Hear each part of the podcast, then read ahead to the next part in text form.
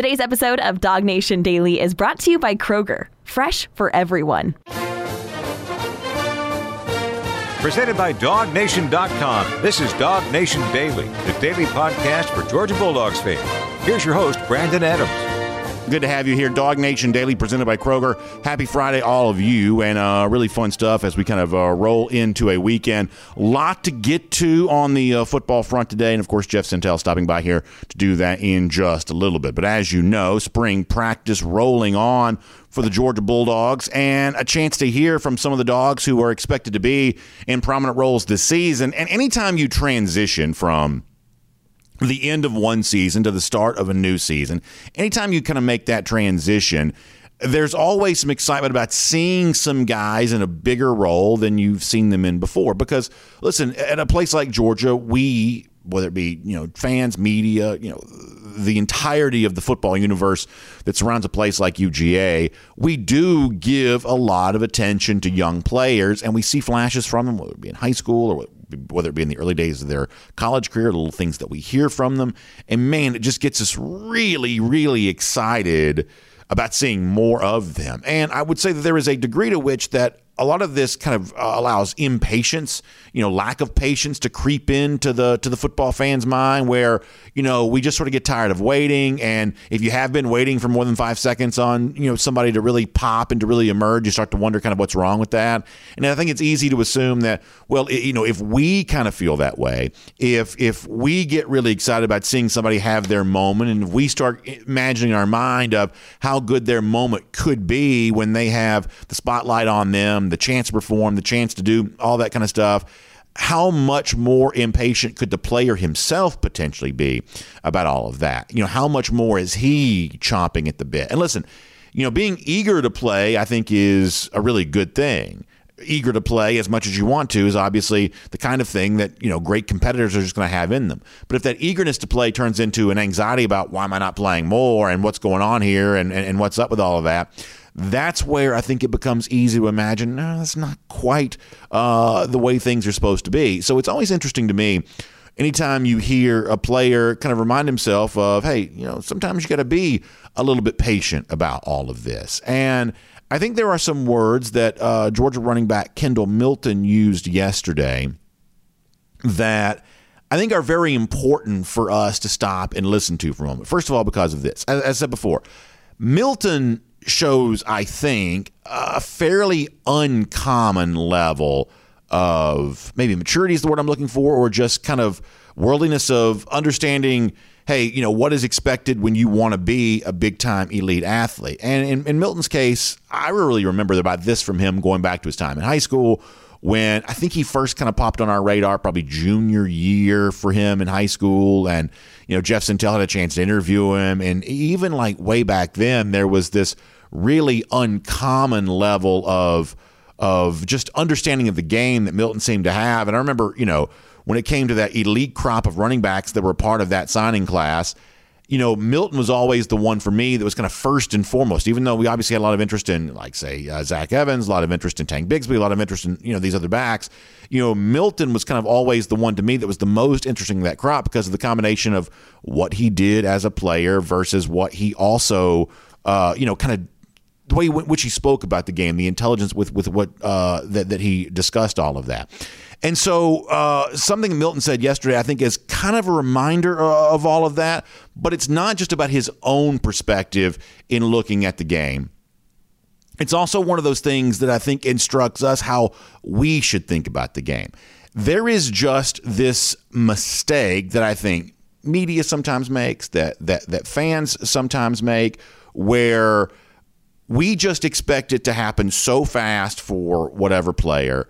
And if it doesn't happen really, really fast, then then all of a sudden you're led to believe, well, maybe it's it's not going to to happen at all. And I think ultimately that's one of those things that I think probably sets up a, a, a false conversation around college football. And so I'm kind of killing time here a little bit because we've had a little bit of an audio issue. And I want to be want you to be able to hear the uh, Kendall Milton thing, but I don't want to also drag this out all day long. The point is, I think it's really good and it sets us up for a uh, good discussion. We'll get ready to have that here coming up in just a moment. We had a little bit of an issue with the audio on that, but uh, and and you know hopefully we do get this cleaned up and we're able to play it because.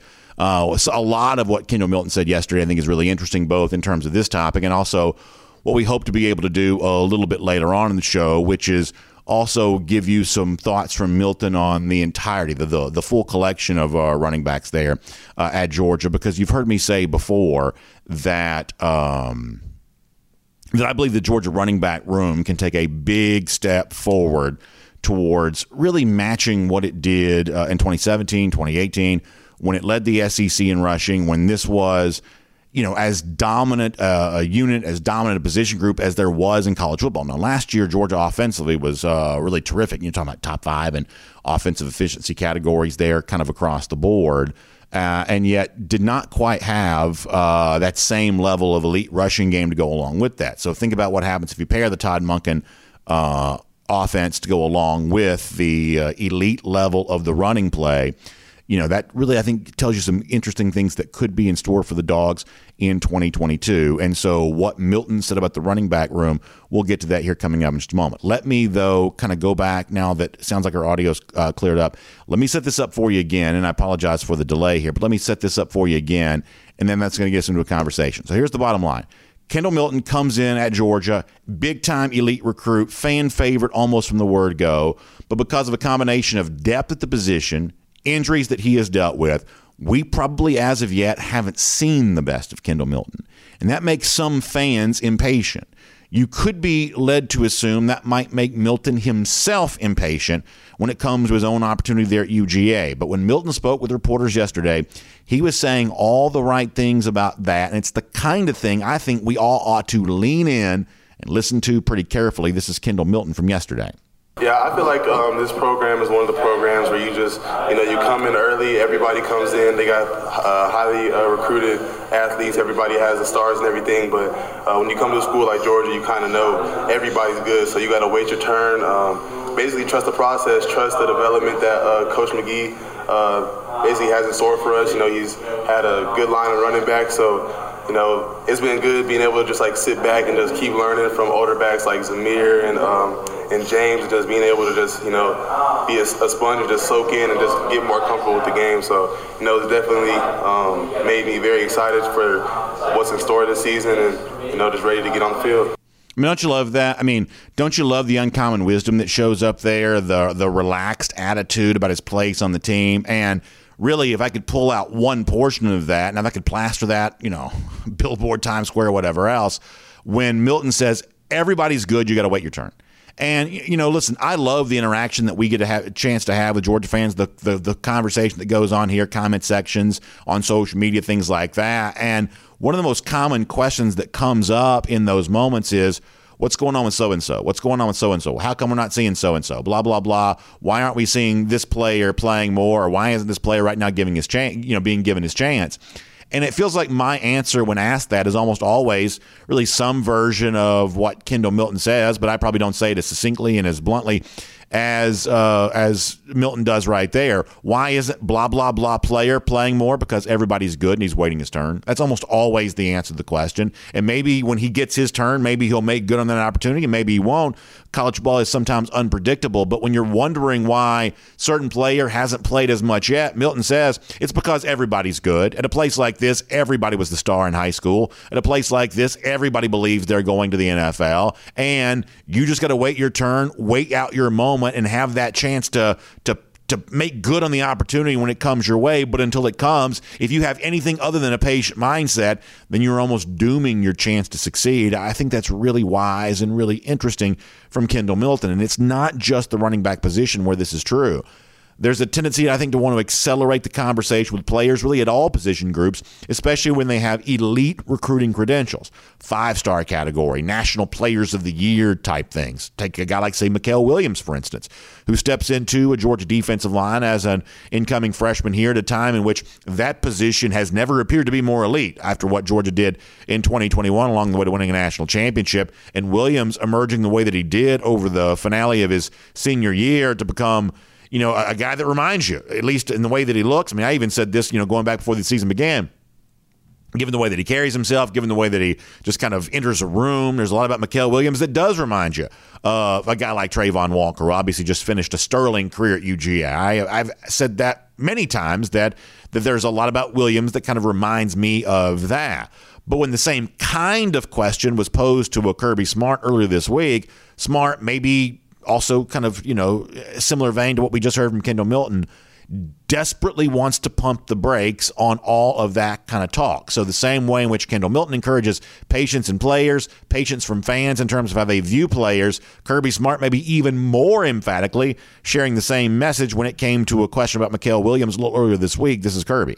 Too early to tell. I mean, look, the expectation is you know, you guys put so much expectation on these guys. I mean, I'm just trying to get Mykel to know what a six technique is and a nine technique is, just like I did with Travon when he first got here. So, you know, he didn't have to be Travon Walker. That's not what he has to do. And we're not going to replace Travon Walker with, we don't have another Travon Walker. You know, those guys are once in a lifetime players. They're that size and that speed. So, um, we're going to coach the guys we got. We're going to, you know, teach them to play really hard, play really physical, um, and not have an expectation that they get compared – to someone else because I don't like those comparisons. So, like, the one thing I would push back on Kirby a little bit is if, like, mainstream media didn't talk about recruiting at all, guys like Mykel Williams would still, for the most part, be just as hyped as they are. The level of attention they get is something that kind of starts below the media. The media kind of exists to serve the interest in the the the the need that's already there because guys like Mykel Williams would be getting hype from social media and from you know uh, things like that, you know, fan chats and things like that. Even if no mainstream media attention came their way, so this is one of those things I don't quite think you can blame the media on. But generally speaking, I, I do think that Smart's probably correct on this, which is that hey, you can't expect too much from Mykel Williams too soon, nor could you have expected too much from Kendall Milton too soon in his freshman season. That's not to say there are never freshman phenoms. That's not that's not what that is to say. There are occasionally going to be the outlier, the freshman who pops right away, and you know that's always cool when it happens. But if it doesn't happen, we shouldn't assume anything about the player in question there. In other words, just because you're late doesn't mean you won't eventually be great. Just because you have to wait doesn't mean you won't eventually be great. We see examples of that happening all the time. Maybe that's about to happen for Kendall Milton here this year. Maybe that'll eventually happen for a guy like Mykel Williams. Maybe there will be other Georgia names for whom that is true in this upcoming season. And it is not just Georgia where this story is true. This is one of those things that I think, as we look at the Georgia program, we need to be reminded of, but as we look at college football in general, we kind of need to be reminded of there as well, because all of this discussion, what Kirby just said, what Kendall Milton just said, actually kind of reminded me of another tweet that I saw this week. Let me show you this from Field Yates on Twitter. Now, anytime you try to predict an NFL draft more than a year away, it's notoriously incorrect. There's just a million examples of that. But what Field Yates, who's an ESPN NFL draft analyst, said on Twitter this week is that the 2023 draft is going to take place in Kansas City. And he says his early mock draft is some team's going to take CJ Stroud, number one overall. That's the Ohio State quarterback. Some team's going to take Bryce Young, number two overall. That's the Alabama quarterback. And a third team's going to take Will Anderson, number three overall. So that's who he thinks the top three picks are going to be Stroud, Young, and Anderson. Now, Anderson is an example of one of those freshmen who was just kind of good right away. And every now and then you're going to have that kind of unicorn emerge where from the word go, he was about as good as it got. But in the case of the two quarterbacks, and yeah, in this upcoming season, we're going to hear a lot about Stroud and Young. Young's already the Heisman Trophy winner, and certainly heading towards the 2023 NFL draft, the one more than a year away you assume you're going to be hearing a lot about Stroud and Young. But consider this just for a moment. Both Stroud and Young, who broke out in big ways in the 2021 season, were also on their team's roster in 2020. And almost you know, both guys, neither guy really played very much at all. They were backups, but they didn't play very much. And Stroud, to begin this season at Ohio State, despite the fact by the end of the year that he was playing almost as well as any quarterback in the country was, at the very beginning of the year, for those of you that watch a lot of college football and pay attention to this stuff closely, Do you remember Stroud on the road week one at Minnesota to begin the season? The numbers don't look all that bad. He completed 50 something percent of his passes was the worst number from the day there. But the folks who watched that game saw whoa deer in headlights young quarterback on the road.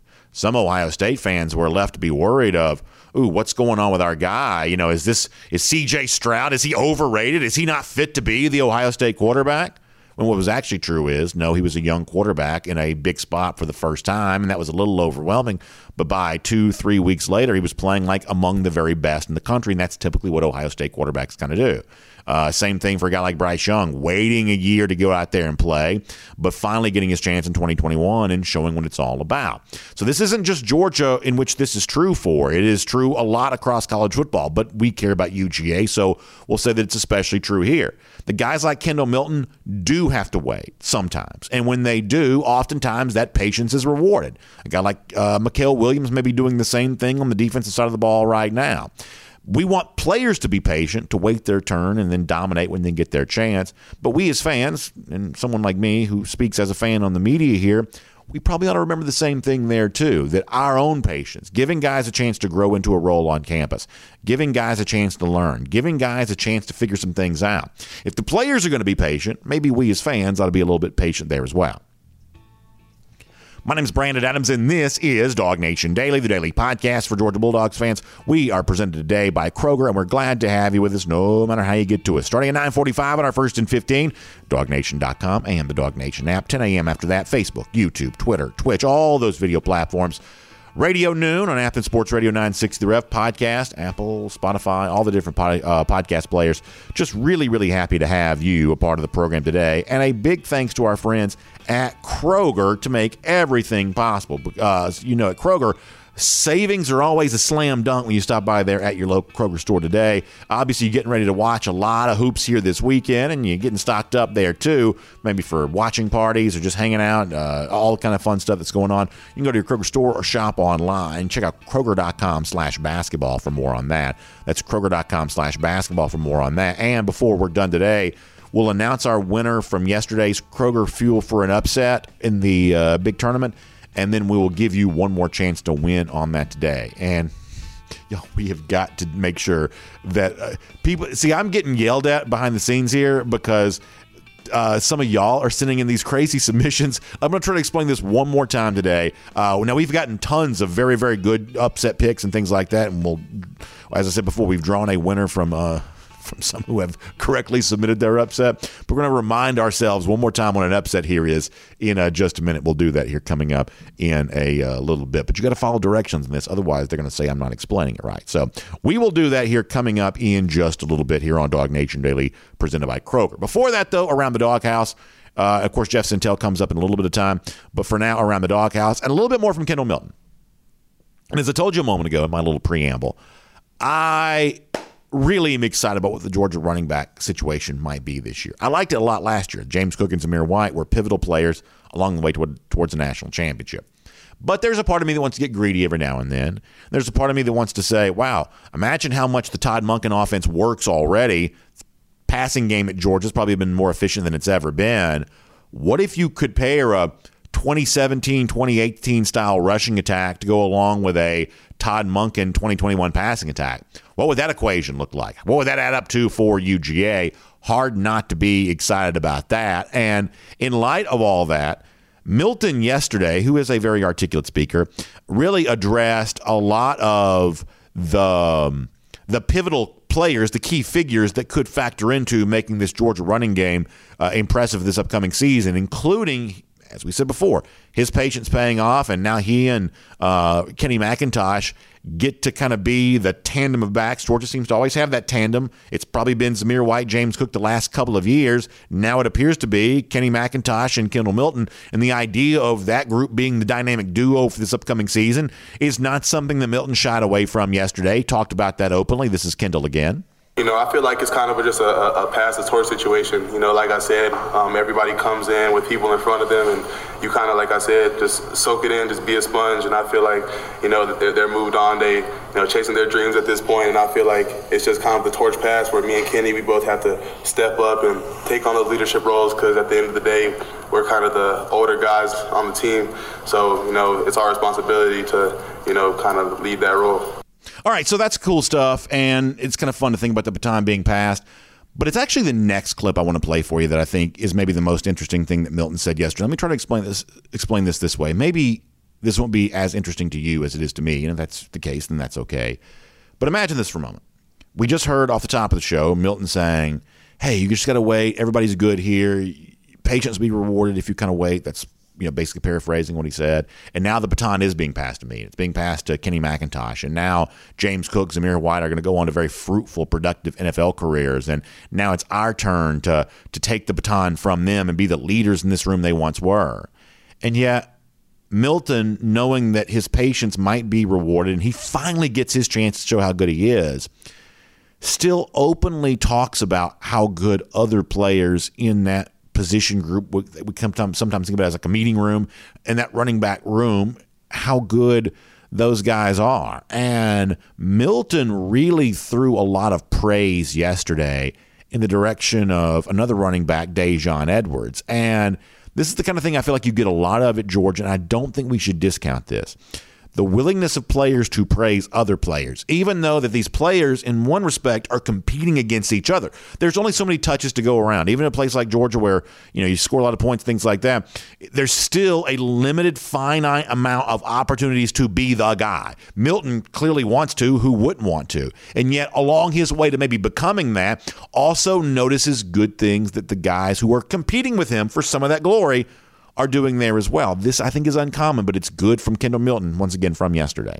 Daijun, that's that's one that's one guy that I think um, a lot of people sleep on. You know, when you see Daijun every day in practice, he has uh, a killer dead leg that it's almost unstoppable, and he has great balance, great speed, great power. So, you know, I feel like Daijun, he's definitely going to surprise a lot of people this year. He's somebody that he has a lot of the oohs and ahs in practices because just because you know he has a big playmaking ability. So, brief confession I don't think I'm quite cool enough to know exactly what a dead leg is. I, I sort of have a little bit of an idea, but I'm probably not quite cool enough to, to fully explain what a, uh, a, a dead leg is. But it's a good, funny description from Kendall Milton. But I do know this Milton says, Hey, the baton is passed to me, but y'all are sleeping on one of my backups or one of the guys that has we have commonly assumed to be behind Milton on the depth chart. Y'all are sleeping on him. Uh, some of the oohs and ahs in practice, they're not coming to me. They're not coming to Kenny McIntosh, who's you know done all kinds of great things in a Georgia uniform already, including throwing a touchdown in the uh, in, the, in the Orange Bowl. A lot of the oohs and ahs from practice are going to Daijun Edwards. Y'all talk about him. Don't just talk about me. Even though I've been patient and waiting my turn, I still uh, don't want to have all the spotlight on me because a guy like Daijun Edwards deserves some of that spotlight too. As I said before, I think that's pretty cool. I, I think that's the kind of thing that you do seem to get a lot of at Georgia, where eagerness to show as a player what you're all about also is accompanied with an eagerness to have your teammates do the same thing, even though, in one respect, theoretically, you're competing for a finite amount of glory and attention. I think that's pretty cool. And, and for Milton, it extends beyond just guys who've been on this roster, it extends to the next crop of incoming freshmen, guys like Branson Robinson, for instance, who much the same way at one point in time we were all just like hey when's kendall milton going to show what he's all about? Now it's hey how long's branson robinson going to have to wait? We've been a part of all of those conversations and patience was the right thing for milton. It's the right thing still for robinson. But admittedly when you think about the duo of freshman running backs coming in here for the upcoming season milton's excited about having those guys in the fold there too. More good stuff from him from yesterday especially with the um, two backs we got coming in. I feel like our running back room is going to be just how the past years was, where we're you know four or five running backs deep in the room, and um, especially for the younger guys, I feel like them coming in, it's almost a perfect time because you know they're going to come in and it's basically going to be work. They're going to come in, get thrown in the fire, and that's what makes players better when you kind of just got to go out there and just kind of fend for yourself type of type of deal. So you know I'm excited for the the group we have coming in this year. Simple point to close all this out. In a room or on a field in which every athlete is elite physically, it is the mental characteristics that will separate the best from the rest. And that's true of Georgia playing against an Alabama or an Ohio State or one of those teams like that. And that's true for the players competing with each other in the practice field to be one of the guys on the field the most. That when everyone's an elite athlete, the person who can also find an elite mindset, that's the person who's going to put himself in the best position to succeed. And oftentimes that's difficult to predict, but certainly listening to the way in which a guy talks gives you some sense about that. And man, when when Kendall Milton speaks, whether it be you know what he says about being patient or what he says about the other running backs in the room, boy, it sounds like what you want to hear, doesn't it? It sounds like a guy whose head is really screwed on straight in the right way as he approaches such a pivotal season for him. And it, it's fun to think what he and Kenny McIntosh and Daijun Edwards and uh, collection of freshman running backs, what they might be able to do for the upcoming season. This has been RBU for a long time for a reason. And these uh, guys here for this upcoming year, I think they kind of want to continue that great heritage at UGA. Should be fun to see how that all plays out. We are around the doghouse here on Dog Nation Daily, presented by Kroger, and that is good stuff to get things started here today. But there's a lot of recruiting talk to discuss there as well. Key updates on Arch Manning, another uh, big prospect who took a visit to Georgia last week. What's exactly going on there? More big visitors lined up for this upcoming weekend, too. So much ground to cover. No better guy to do that with than our buddy Jeff Sentell. So let's do it here on a Friday as we get our weekend started. Dog Nation Daily, presented by Kroger. We will uh, talk to Jeff Sentell right now. From Athens and across the SEC or wherever the recruiting trail may lead, here's a DogNation.com insider. A lot of good stuff from Jeff Sentell on the pages of DogNation.com over the course of the last week or so uh, involving five star quarterback Arch Manning. Uh, there's a lot I want to get to with you about that, Jeff. I thought it was really interesting, though, to kind of start with this, and then we'll kind of uh, roll into something else. You know, you had a chance to speak to his high school coach there at uh, Isidore Newman uh, from Louisiana, and it was really interesting to hear the ways in which this figure, very close to the Manning family, you would presume, the word that that uh, he used in your story and that really jumped out to me was the idea of this kind of an old school recruitment that it almost doesn't really fit into a lot of maybe even the recruiting uh, uh, uh conversations that his contemporaries here as quarterbacks in the 2023 class are currently participating in. What do you make of Manning as either an outlier of the modern age or an example that maybe things haven't changed all that much when it comes to the recruiting process that some of the best are still making uh, their decisions based on some of the same old you know bricks and mortar stuff that we have considered there in the past good fit with the teammates and the school and the coaches and everything else what do you make of that aspect of the arch manning recruitment right now well, uh, happy, happy Friday, everybody. Brandon, I guess it's great to talk about Arch Manning this week. Um, you know, first of all, let's be real. Uh, when we think of the last name Manning, we think of the ultimate pitch man, right? I think they've sold everything possible underneath the sun at some point or another, and with great success. Uh, I think what's different. I think what's different here is what's understood doesn't really need to be said. Is that when Arch Manning gets somewhere and, and gets uh, under center, and probably doesn't even need to be QB one yet then those NIL opportunities at whichever college football mecca he chooses are going to be bountiful, plentiful. But on the front end, they don't want to make that decision based on anything like that. Uh, Arch basically has a very private Instagram account. He has Snapchat account. Nothing much on Twitter. His head coach kind of marveled and felt fortunate in the fact that Arch doesn't have to say he's blessed to announce anything in terms of offers or or anything like that. And it goes back to something his father, Cooper, uh, when they sort of set the boundaries on all things Arch Manning in this recruitment, Brandon, pretty fascinating. He said, I want us to make this as much like a 1970s recruitment as possible. And he used the word bubble up, and that's what they've done. And it's not that Arch isn't a, a gracious young man and carries in the ma- carries the Manning school of charm, especially when he's in front of the lens. It, not, it has nothing to do with that. It's just that they want him to kind of have a normal life, kind of want him to before everything gets really, really crazy, and he gets inundated with everything. And uh, I mean, it's funny, Brandon. His coach, I kind of thought it was a fascinating sub story that he basically budgets a certain time out of his day every day to deal with interview requests and to deal with kind of trying to trying to make sure a lot of those requests are answered, or or maybe the best requests are the most you know, forthright requests are answered. And then to kind of go about trying to coach a football team that's going to try to contend for a Louisiana state championship. very different. I mean, everybody thinks that Newman is like that's where the Manning boys went, but Odell Beckham Jr. also went there, so they've had Yeah. some players there in the past. Uh, it's just interesting to see. And, and, you know, Brandon, I want your take on this because I think it's really important. I kind of look at this through the prism as okay, it's it's a Manning, it's the last name Manning, but going through our Georgia football history here, I don't think the volume could have been dialed up any higher among the Georgia fans with what Jacob Eason did, with what Justin Fields did, with probably the decisions made by Brock Vandagriff as well. I mean, sure, the last name draws more national appeal, but I don't know if the Georgia people can get any more excited about a quarterback than they have in years past about some of those other luminaries. Okay, so I think that's a very interesting point. I think that Justin Fields, I would rank as the biggest deal in what I think of as kind of the Dog Nation era. You and I have been doing this together since 2015. I think that Fields is the biggest deal of all over the course of that time, uh, bigger than Jacob Eason, I would say.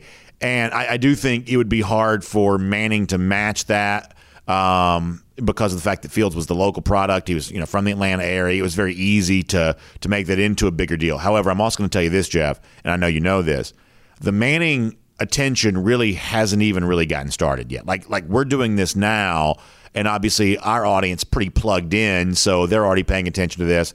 But there are hundreds of thousands of people. It's almost like an election where it's like, you know, some people watch cable news all the time, but a huge portion of the people who vote don't actually start paying attention to it until like the day before they go to the polls. There is a certain aspect where that's true with with this there as well. There are hundreds of thousands of people who are going to care a lot about Arch Manning eventually, but don't know that now. And, and that's when that famous last name is going to pick up. The person that only casually follows recruiting, if at all, uh, eventually he or she's going to be made very well aware of Arch Manning, and it's going to become a very big deal. It's already a big deal. One of the more interesting names I think you and I can mention in a conversation like this. But the level of fame that he will have with Georgia fans eventually, we haven't even gotten beyond the tip of the iceberg on that yet. It sounds fun, man. Because I mean, I, I had this conversation with somebody that knows what they're talking about, and uh, we were talking about it. And it's like I said something kind of humbly, is like, man, it's not like it's not like the Georgia quarterback room's going to get any more polarizing or less polarizing with potentially a Manning in the fold because several high-profile decisions did. Why did Georgia not play Justin Fields? Why did uh, Georgia play Stetson Bennett? Why did you know? And then it might, it might be why is the Manning boy not playing yet? I mean, it, it, I think I think the Georgia fan base is definitely, I guess, weathered and experienced in dealing all kinds of pointing fingers at the quarterback depth chart. And I'll also add this, Jeff. You know, the idea of a 1970s recruitment, while I don't think this is what the coach meant when he said that, there are different, you know, sort of ideas of what recruiting was like in the 1970s. On the one hand, that could have been Burt Reynolds Trans Am in your carport, too, as well. There was an element of 1970s recruiting that was probably a little bit more like that as well, if we're going to be, uh, you know, fully honest here for a moment. Well, I mean, the modern equivalent is if Arch Manning, you know, pulls up to campus day one or workout in a fully loaded Tesla or whatever. I Sure. mean, but nobody's really going to wonder what happened there because they're going to be like, well, the family's got a lot of money. Yeah, that that, uh, that would that would be also kind of a 1970s style uh, recruitment there as well. One must uh, kind of admit. A couple more things on this. So the official news that came out on Manning this week. Post Georgia visit is obviously obviously he's visiting uh, Texas here this now now, but he's also got the announced scheduled visit coming up to Alabama there as well. And know, what this reminds me of is there've been national reports about hey maybe Florida gets back involved here because of a new coach, maybe LSU gets him back involved here because of a new coach. And I'm kind of ask you almost the same question I asked you last week of you know, how much do you see more than just the Georgia Texas battle for, for Manning? How real is the Bama part of this? Uh, and, and, and the likelihood that, as has been predicted, eventually a Florida or LSU could kind of, or maybe even the, uh, the sentimental favorite Ole Miss, that they could work their way back into discussion like this.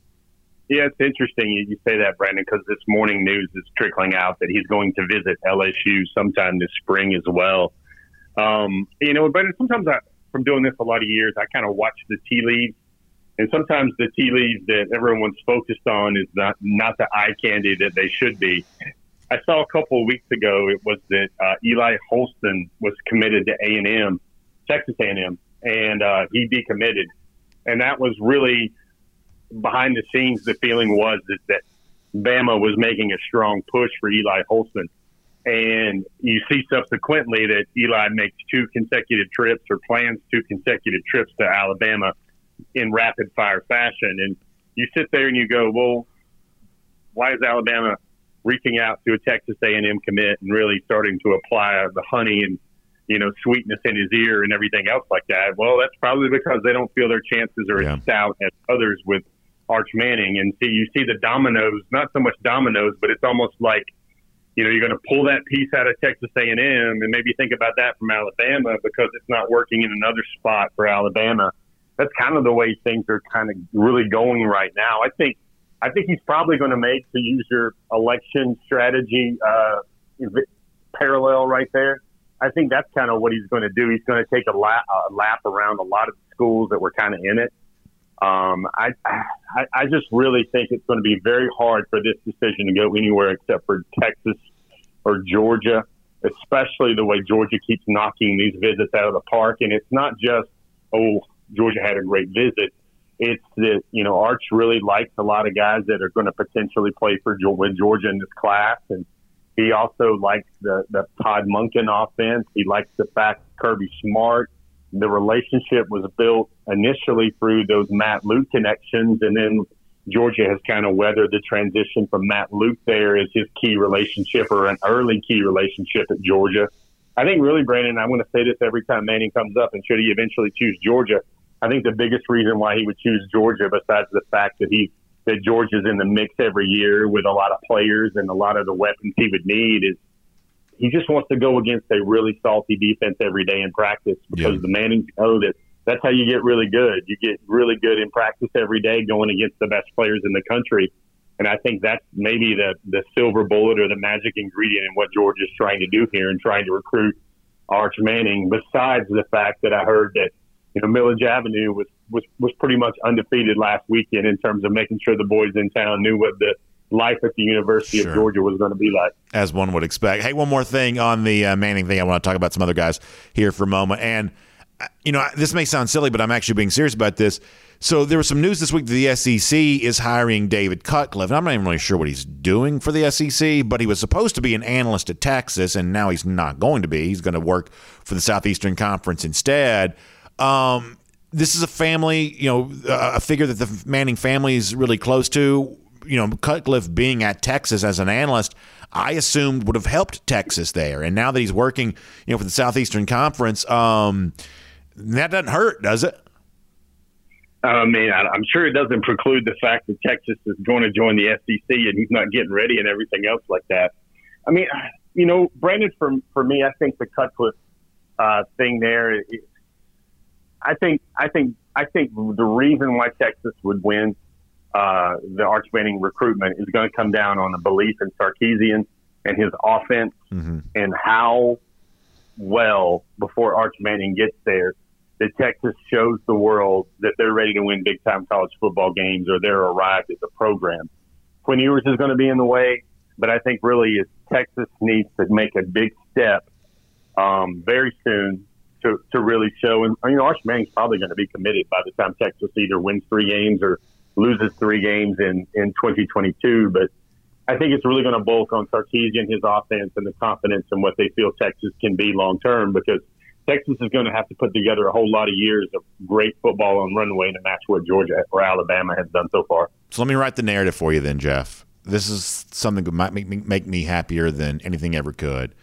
What if Georgia, as a way of negatively recruiting against Texas, just simply showed film of Sarkisian as Falcons offensive coordinator a few years ago and how much of a wretched stench emanated from his play calling while he was here in Atlanta?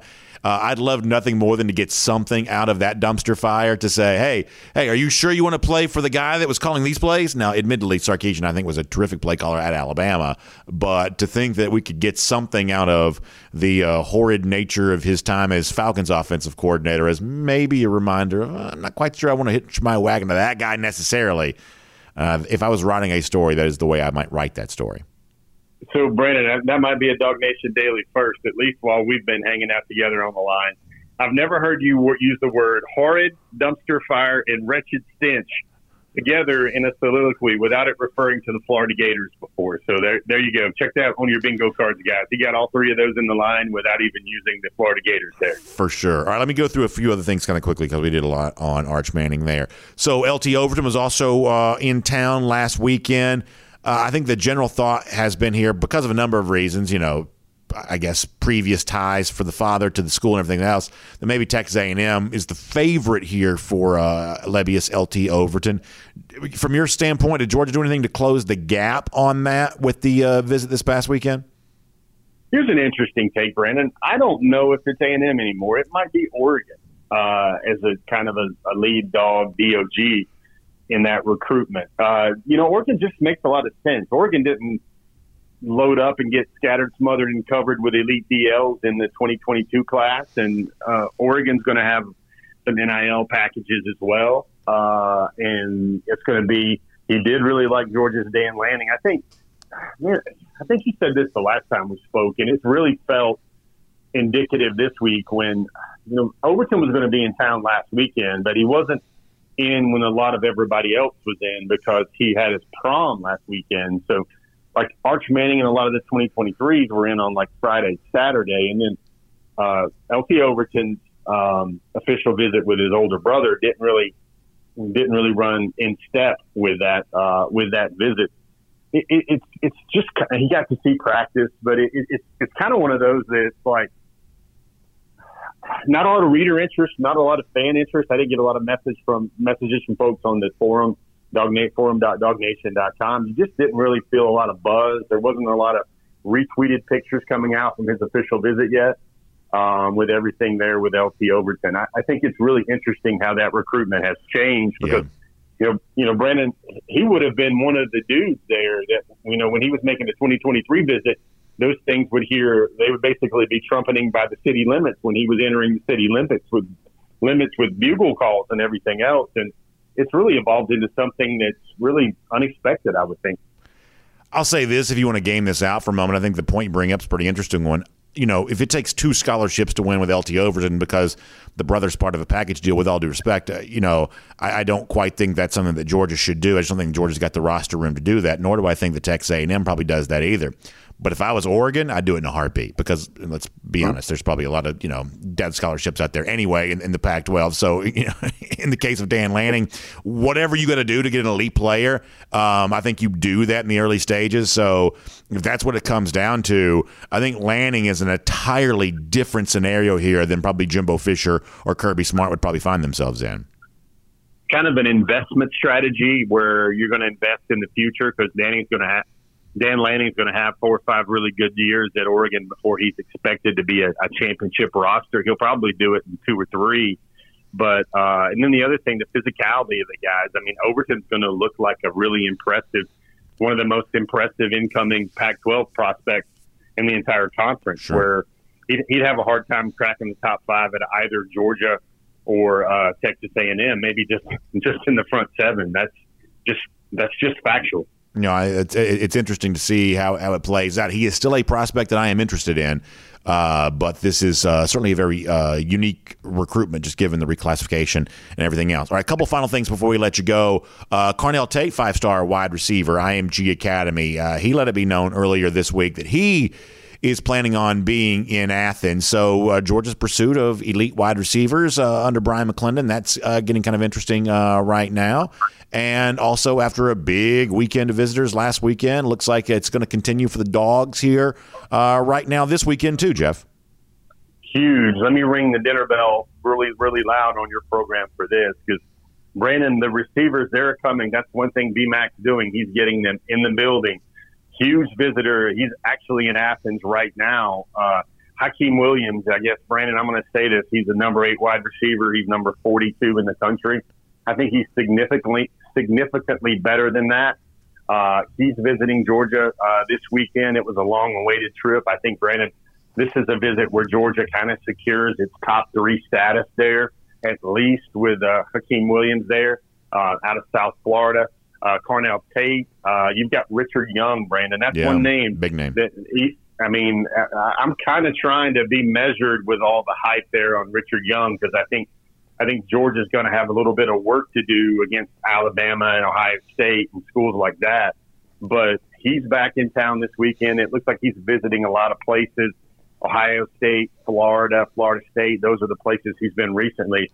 Let's not forget Richard Young is the nation's number one running back for 2023. Georgia certainly needs to re up with two stellar running backs in 2022. Excuse me, in 2023. Um, I know a lot of the names that Georgia fans are focusing on is are Rueben Owens. There's some Manning attachments there, uh, but also Justice Haynes. But I'm going to tell you, anybody in the country would take Richard Young in the heartbeat. He's that talented. He's that physically talented. Uh, he's a worker. Um, that's another guy that he's in town this weekend, and all of a sudden, this weekend, Brandon is is not catching a whole lot of the uh, of the dust of how impressive last weekend's visitors were. Another name I got to be sure to mention. I wanted to make sure we really wrote up his story this week in on DawgNation.com. Also in town Friday and Saturday, two day visit, and uh, everybody probably, if they've been on DawgNation.com over the last two days, they'll know the visual aid I'm talking about. That's the side by side picture of Jordan Davis and Jamaal, yeah. big young Maul Jarrett. Uh, and really, if you look at that picture, Brandon, it's from the national championship celebration. Uh, Jamaal Jarrett is on the left, and the slightly, slightly not so large human on the right would be Jordan Davis. Those guys are pretty much eye to eye. Uh, Jordan's a little bit more cut, a little bit more fit, but uh, this is a young man that's just really barnstormed the last two defensive line camps he's been to. Um, really loves Georgia a lot. Georgia is special to him already, and it's there's a lot of similar threads. Like I'm not going to be a guy that's going to ring that Jordan Davis bell too hard because I don't know if Jamaal Jarrett can move as well as Jordan Davis. He of the 4.78 time in the 40, but he's pretty good. And the things that stick out to me is a young man from North Carolina, a young man that Tray Scott was already dissecting his film in his junior year while he was recruiting Travis Shaw off the same team at Grimsley High School last year. That's the 2022 five star who signed with North Carolina. And then also the recruiting industry was kind of scratching their heads on this young man as well, trying to figure out is he an offensive lineman? Is he a defensive lineman? I think on three and 24 7 sports still lists Jamaal Jarrett as an offensive tackle prospect. And Brendan, all these things, we've heard these before. Those That's right. the same chords we heard with Jordan Davis. It, it is true, and I was going to ask about uh, uh, uh, Jarrett to finish things out because I did see the picture and I thought it was uh, great. And I think you know a lot of us have certainly learned to appreciate if we didn't already before. But as, after uh, the Jordan Davis career, what it's like to have that big space eater in the middle of your defense, you know uh, how valuable Davis was, and obviously that's a lot for anybody to live up to. But to see the photographic evidence side by side at DawgNation.com, people can see it. But to see that photographic evidence, you know, side by side, is a reminder that Jamaal Jarrett is a big dude for sure, and uh, you know, certainly guys like that when they are visiting Georgia are going to be, you know, given the the tales of uh, Jordan Davis. That's going to be one of those legends that lives on in recruiting stories for many years to come. Maybe Jamaal Jarrett, the first example of what a lot of recruits are going to be hearing in future years of if you come here, you may have a chance to do exactly what Jordan Davis Davis did.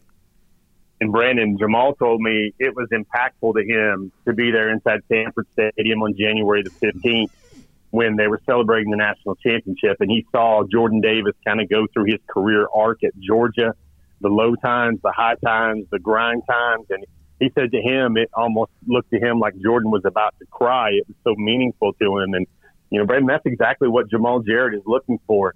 The story I love is last year, uh, Tray Scott has already had him on his double ears perked up where he was watching his junior film and he reaches out to Jamaal when they're when they're talking because that's at a time when Jamaal has to initiate all the conversations. But he goes, he goes, man, what's going on here? Now you know I love you, but that right there, that ain't cutting it. What are you doing right there? Hmm. And he basically called Jamaal out, and he's like, yeah, I know, coach, I got to do better than that. I won't do it again. I'm sorry. I promise I'll get better.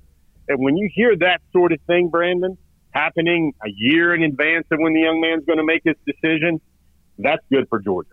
Jeff, great stuff. It's certainly good for uh, Georgia fans here to have you breaking down all the recruiting news the way that you have. Thanks for being here on DawgNation Daily, presented by Kroger. Hope you have a great weekend, and we'll look forward to getting a chance to speak to you again very soon. Thanks, thanks, Brandon. Everybody have a good weekend. You as well, sir.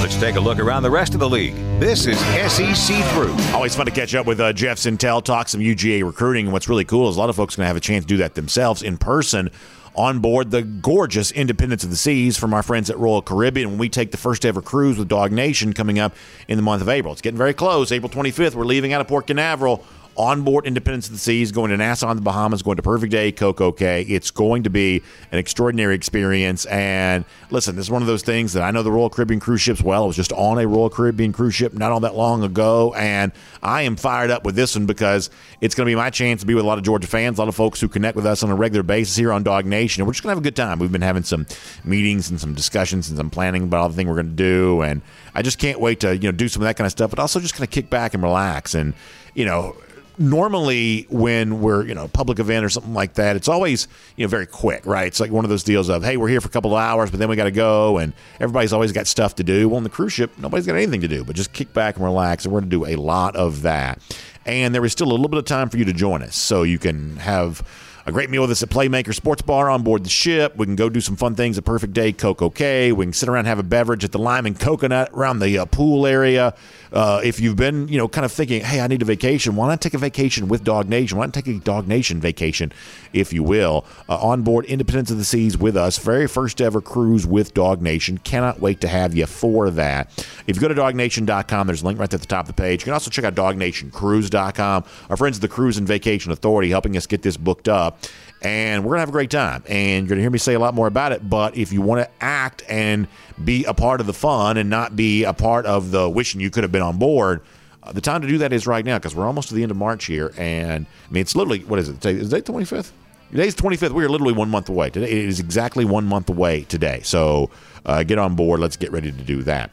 So as we go cruising around the SEC, courtesy of Royal Caribbean here today, I want to go back to something I was talking to Jeff about a moment ago. So, former Duke head coach, former Ole Miss head coach David Cutcliffe has been hired by the SEC. We have a graphic from the league here. He's the special assistant to the commissioner for football relations, and you know, putting him in the SEC, you kind of wonder, does that uh, help uh, UGA with Arch Manning? I, I, I don't know. Uh, as I said to Jeff, probably can't hurt. But let me go back to why I think the presence of a guy like Cutcliffe on the Texas campus could have been valuable for the Longhorns. Clearly, that's a uh, a family relationship. Uh, Cutcliffe was uh, Peyton Manning's head uh, offensive coordinator. Archie, uh, get all these names straight. Cutcliffe was Peyton Manning's offensive coordinator at Tennessee. He was Eli Manning's head coach at Ole Miss, so he's known the Manning family for quite some time. But here's the other deal, and you've heard me say this before. When it comes to Texas, eventually they will be in the SEC, but how much do they feel like an SEC program right now? When it comes to these kinds of recruiting battles, I'm honestly curious of that, and frankly, I'm not quite so sure I know. That if you look at the slogan for the city of Austin, a lot of you know what it is. It's Keep Austin Weird. There's a certain kind of, I guess, you know, I don't even hipster element uh, to Austin. They like the idea of it being kind of a weird town, and that makes Austin cool to a lot of people. There's a lot of tech money in Austin now. Think about the South by Southwest Festival, and you know a lot of things that go on there, and you know it's it's kind of a strangely cosmopolitan place. Um, you know, I would say that that Athens is a great town, but Austin's much bigger, you know, in, in, some respects. It's state capital. A lot more people, you know, kind of live there. As cool as Athens is, it's a smaller uh, spot than kind of Austin is. But the the size, the scope of it also does make it, I think, in the eyes of you know some in the SEC community, a little weird. I mean, they like to be weird, and it is a little weird. Texas is certainly kind of an outlier weird never really felt uh, like it fit in all that well with a lot of the Big 12 schools. In fact, there's a lot of you know Big 12 schools that had open disdain uh, for Texas as Texas gets ready to enter the SEC and gets ready to compete more on an equal recruiting footing with some of these SEC schools, and uh, that's clearly uh, clearly what they're going to try to do. You know, can they make themselves feel like an SEC school? I think a lot of folks would say Austin feels pretty good, bit different than that in some respects. It's just one of those things you kind of have to answer here. And I've told you before that I feel like the Arch Manning recruitment in a lot of ways is kind of a bellwether recruitment. I think it gives you an indication of, you know, what is happening in college football, what might be about to happen, you know, what might not be happening anymore. I think in a lot of ways this Manning recruitment is going to give us a sense of what the immediate future in the sport's going to look like. Uh, interesting story coming out of uh, Baton Rouge. And this is one of those things, it's not like a hot take type thing. It's just this is just kind of what football is. So Kayshon Boutte is a very good wide receiver from LSU, but he's been injured. and apparently while injured, and he had, I guess, a little bit of an injury setback where he had to go back, I believe, and have uh, another surgery again. And we know sometimes that happens, and that's really frustrating for players. But apparently, the sense that I'm get coming, getting coming out of LSU is is that with Boutte's injury, maybe he's been a little bit removed from the team while being injured, and the sense that we get. I'm going to read you a couple tweets here from Tiger Droppings, but the the, the sense that we get here is that um, maybe Brian Kelly doesn't really feel like he knows Kayshon Boutte all that well. Let me just read you a couple quotes here. It says uh, Kelly was asked about Boutte this week, saying, "We're in the process of building a relationship. I know his last name right now. In other words, I, hey, I don't know him all that well. I do know what his last name is, but I don't know him much beyond that." He says, "I say that because we're re-engaging. He's been injured. He's had a second surgery, but we're getting more acquainted every day." Brian Kelly going on to say, look, he's a great player. He's a good kid, but this has been a rough spot for him. What happens is that you tend to get distracted when you're not involved in everything, but he's learning he has to be involved in everything, whether he's injured or not. And I think a lot of what Kelly says there is probably true, but here's what's also true. And this is not like me taking a jab, this is just a fact. Or at least it's perceived to be a fact by a lot of people. Is that for all of Kelly's strengths as a coach, like the one thing that he is not particularly well thought of is like super warm and fuzzy, like like the kind of warm, engaging personality. It certainly kind of seems like at times Kelly has been comfortable being abrasive and comfortable, you know, kind of being a little standoffish. And I would not say that that a magnetic personality has been a part of Kelly's success story thus far as a coach, and he has been successful. He, you know, won at, at Notre Dame, got to the playoff a couple times. No matter how overrated those teams were, they at least had enough of a resume to be in in you know consideration for the playoff.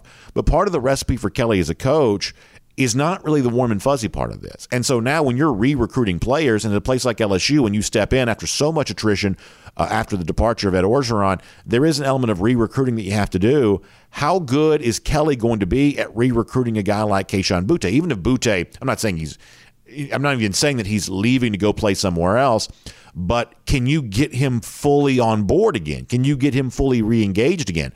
you know, if you're a leader of men, you do have to convince the men you're trying to lead to be led.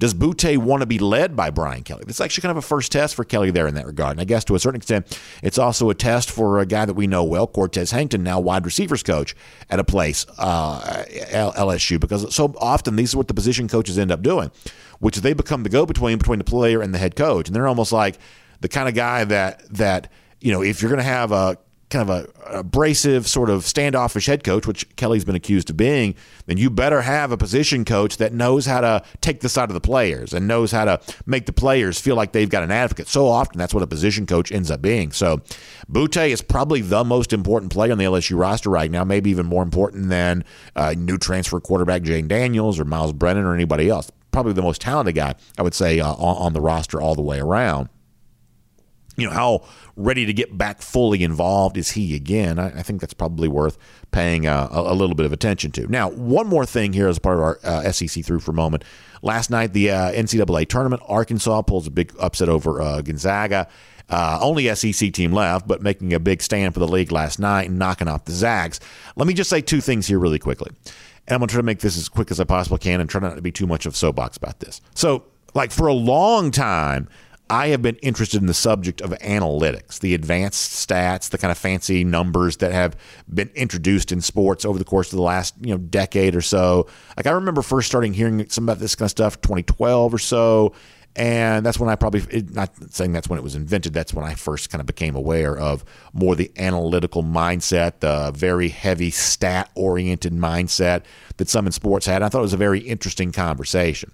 Over the course of years, though as more people get more interested in the concept of, you know, uh, analytics or advanced stats, I actually find myself getting less and less interested seemingly by the day, certainly by the year. I think this from the NCAA tournament, another example of this for me.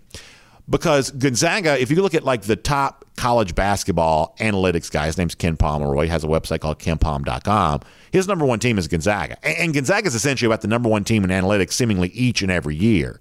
And you know the the mantra that a lot of these analytics type people seem to have is and you hear this explicitly stated in college football sometimes that it's not who you play it's how you play in other words there is a more common assumption that Gonzaga comes from the West Coast Conference. That's weaker competition. It's not always weaker. St. Mary's a good team too, but it's generally speaking weaker competition. Therefore, Gonzaga beaten up on West Coast Conference teams is only going to be so interesting to a large portion of people because it's not the same level of competition that you get in a league like the SEC. And the analytics people would say, no, that's not true. If you're blowing out those teams, that shows how good you really are. But once again, Gonzaga you know, number one seed coming into the tournament, number one ranked team in the country, number one in the analytics rankings, and yet once again they're not going to win a national championship. Now they played for a couple of titles. It's certainly a very high level program, but the analytics on Gonzaga, I would say, have just historically been wrong. And this year's tournament, another example of that. So this is not like a screed totally against advanced stats and things like that, but to me, it's an example of why, as time goes on, as some people seemingly get more interested in like the advanced stats I find myself getting less interested because I just don't believe in their ability to predict very much. Certainly, in the case of Gonzaga, they seem to get it wrong year after year after year. And then, one more thing on this, really quick.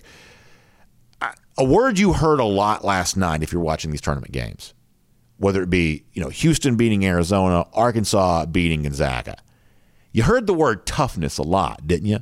I mean, Gonzaga just didn't look as tough as Arkansas did uh, Arizona didn't look anywhere near as tough as Houston did. And I don't know. I mean, this was a big deal in college football this year, too. Like Ohio State, why did they missed the playoff? They just weren't tough enough. They were just soft. They got pushed around by Michigan, who eventually got pushed around by Georgia. How come uh, Alabama eventually succumbed to Georgia in the national championship game? I would say Georgia's just tougher. That I, I think we're kind of returning to a time now, and this has maybe been kind of ignored a little bit over the last couple of years, but across sports where, hey, you know, you, of course you got to have elite athletes. Of course you've got to have a high level of talent. But if that high level of talent's not tough, then you're going to fall short of a championship. Last night in the NCAA tournament, I think that was once again proven by what Arkansas did and by uh, what Arizona did.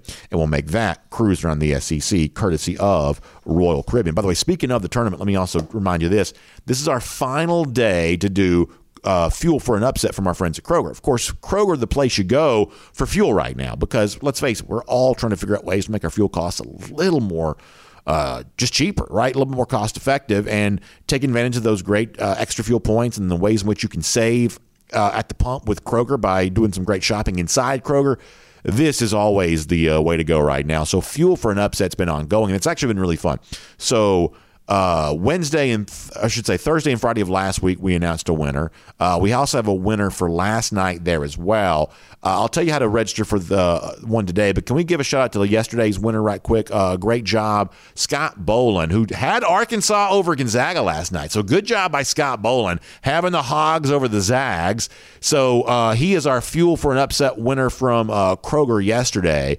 One more chance to be a winner here today. Now, here's how this works. Now, uh, can, can we go back down this on the screen for a second? This is what an upset is. It is a worse seeded team beating a better seeded team. Uh, Gonzaga was a one seed. They lost to Arkansas. That is the definition of an upset that we are going with. So for the slate of games tonight, and it's only for the games tonight, Take a look at them, see who you like. Send your upset pick, as Scott Boland did. You can be a winner just like he was, and two folks were last week, to info at dawgnation.com. That's an email address. Info at dawgnation.com. Give me your upset pick, or give the person that's. that's doing this because it certainly is not me. Uh, give the person that's chronicling all this information your upset pick. And among those that correctly pick an upset, we will draw one of those names out and you will be our Kroger fuel for an upset winner. So give us some contact information to get back in touch with you. Give us your upset pick. If you give us contact info and no upset pick, eh, it's not going to be enough. If you give us an upset pick but no contact information, that's not going to quite be enough either. So a lot of you are getting this exactly right. And so I certainly appreciate you doing that. Upset pick and your contact info to info at dawgnation.com. You say, well, B, if I do all this, what do I win? Great question. You have a chance to win this. $200 worth of uh, gift cards from our friends at Kroger, including 100 bucks uh, to Kroger, $50 to REI, $50 to Home Depot there as well. It's a great collection of uh, gift uh, cards coming your way if you are our Kroger Fuel for an Upset winner. So make sure you check that out. Get your upset pick in. You can be just like Scott Boland was and a big winner there today. Okay, after all that, I need a drink. And when I'm getting a drink, I'm enjoying the Finnish Long drink. And I hope that you will there as well as we head towards the weekend. So check out the long drink online at thelongdrink.com. The story is actually really cool. It comes from Finland in the 1950s. The uh, summer games there were in Helsinki, and so it became really popular then. And it's been in America for a couple of years, and now it's in Georgia and everywhere else. It's kind of like this new not quite so new anymore, but but recently revealed category. It's called a ready to drink cocktail. What that means is that it comes in a can, so it looks sort of like a beer, but it's not. It's a if you like mixed drinks, things like that. This is a drink already mixed for you in the can, so you can pop the top and just drink it, or you can pour it to a glass, whatever else. So there's like a blue can that's a traditional. It's got the gin kick with the grapefruit flavor. There's a long drink cranberry. There's long drink strong, long drink zero, no carbs, no sugar. And you may say, well, I'm not quite so sure which one of those varieties is the best for me. If you get the eight can variety pack, you get two different cans of each of the four different long drink varieties, and you can kind of decide for yourself. So find out where you can pick some up today. Check out thelongdrink.com. That is thelongdrink.com. And uh, you can enjoy some as you head towards the weekend. So uh, on the Golden Shoe today, somebody sent this to me the other day, and I went back and tried to find the person who sent this to me because I wanted to give them credit for it. I couldn't find the person who sent it to me, but I want to show this on the screen anyway because this is really cool. So Sam Pittman's he's been building a like a dream home uh, on uh, you know that beautiful uh, outdoor space that is the uh, state of Arkansas, the natural state for a reason. And so you see here a photo he has got a giant, I'm talking about this is gigantic, statue of two big razorback hogs uh, on top of a mountain of boulders overlooking the lake there. This is unbelievable. I mean, this is staggering uh, in its scope. And so somebody had sent this to me because this is just Sam Pittman being Sam Pittman. But he tweets out yesterday when Eric Musselman, the Razorbacks, beat the number one team, it's time to break out the hidden secret was going to wait for football, but tonight was just too big a Go Hogs, and he says, turn that jukebox on. That's been kind of his catchphrase. Showing off the brand new Razorback statue that he has as his uh, brand new home. Great stuff from Sam Pittman. Will make him the golden shoe winner for today. And boy, it looks like the folks there in Arkansas are having themselves a really good time these days. Let me tell you who's not having fun. Lousy stinking Gators. Long title drop for them. It's been 4,824 days since they won a national championship. And Gator Hater Countdown the rival Georgia fans love to hate more than anybody else and love to beat more than anybody else. 218 days from right now, they get a chance to do that again. Hope you all have a great weekend. We'll see you back here on Monday for DawgNation Daily, presented by Kroger. We'll look forward to talking to you then. And on the podcast, time now for the RS Andrews podcast cool down. Of course, RS Andrews, is the one you turn to for your air conditioning, your heating, your plumbing, electric needs. They show up on time, doing work that's promised for the price that's promised. It's that kind of um, just relationship that RS Andrews has with you. Story after story, they've been delivering smiles. So go ahead and get that AC unit tuned back up because we got a warm spring and summer on the way, and you want to be ready for that. RS Andrews will help you do that online at rsandrews.com for a whole lot more. All right, so uh, last night, one of the things I tweeted um, upon Arkansas beating uh, Gonzaga, I kind of jokingly tweeted like the SEC, SEC chant, and kind of got some folks talking um, about what I'd said. And like, I'll admit that over the course of like the last few years, I think my SEC pride has probably gone down a pretty good bit. I mean, I still love the SEC, but the idea that oh man, I root for SEC teams against you know non-SEC you know competition, I probably am just less into that than I used to be. I think you know the SEC just quite isn't quite as southeast as it once was. You know when you had Missouri and Texas A&M.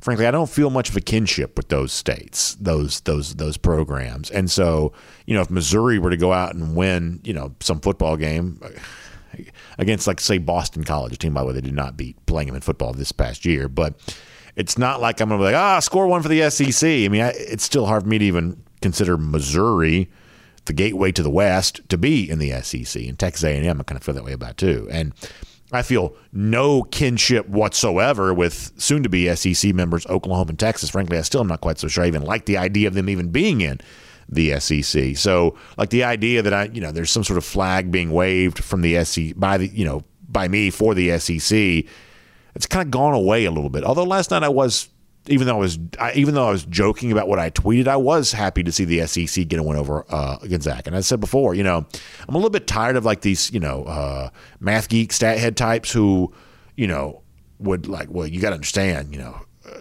Gonzaga, you know, dominating West Coast competition, that conference competition, that may not seem like much to a meathead like you, but analytics say this, that, and the third. And at a certain point in time, like I just want to hear about the numbers anymore. I don't want to hear about the stats. You know, it seems like you get to the tournament, you put Gonzaga in a game against, for instance, a team like Arkansas, and whatever you know statistical dominance Gonzaga showed during the year against a tough foe like Eric Musselman's squad, it just doesn't show up. It's like a highest scoring team in the country, but establishing that pace against the kind of elite athletes that a place like Arkansas has on its roster, just not not easy to do. And I think that this is one of those things where common sense, what you can determine in five seconds of consideration, is probably as valuable, if not more valuable, than what can be done by hours and hours of like tabulating on a calculator of, you know, hey, a team from the West Coast Conference, consistently inferior competition with the exception of St. Mary's, which is typically speaking a pretty good team. But a team from the West Coast Conference is not going to probably be as battle tested come tournament time as uh, other teams are going to be. And while Gonzaga is almost certainly, by any estimation, a very good program. They've played for a couple of national titles. Uh, they are a team that has collected a lot of tournament wins. While they are good by almost any estimation, very, very good by almost any estimation, by now they should have won a national championship if they were as good as the math guys tell us they are. And I would say to this point in time, uh, this is one that the uh, stat geeks have to chalk up as an L on. So, anyway, so that's you know kind of my thought on that. But beyond that, I was happy for Arkansas last night, and as I said during the regular show, certainly get the impression that Sam Pittman, uh, all those folks out there in the natural state, are having themselves quite a good old time these days. So uh, good stuff. Thanks for being here for our RS Andrews cool down. Find them online at rsandrews.com. Hope you all have a great day, great weekend. We'll see you back here Monday for DawgNation Daily, presented by Kroger, and we'll look forward to talking to you then.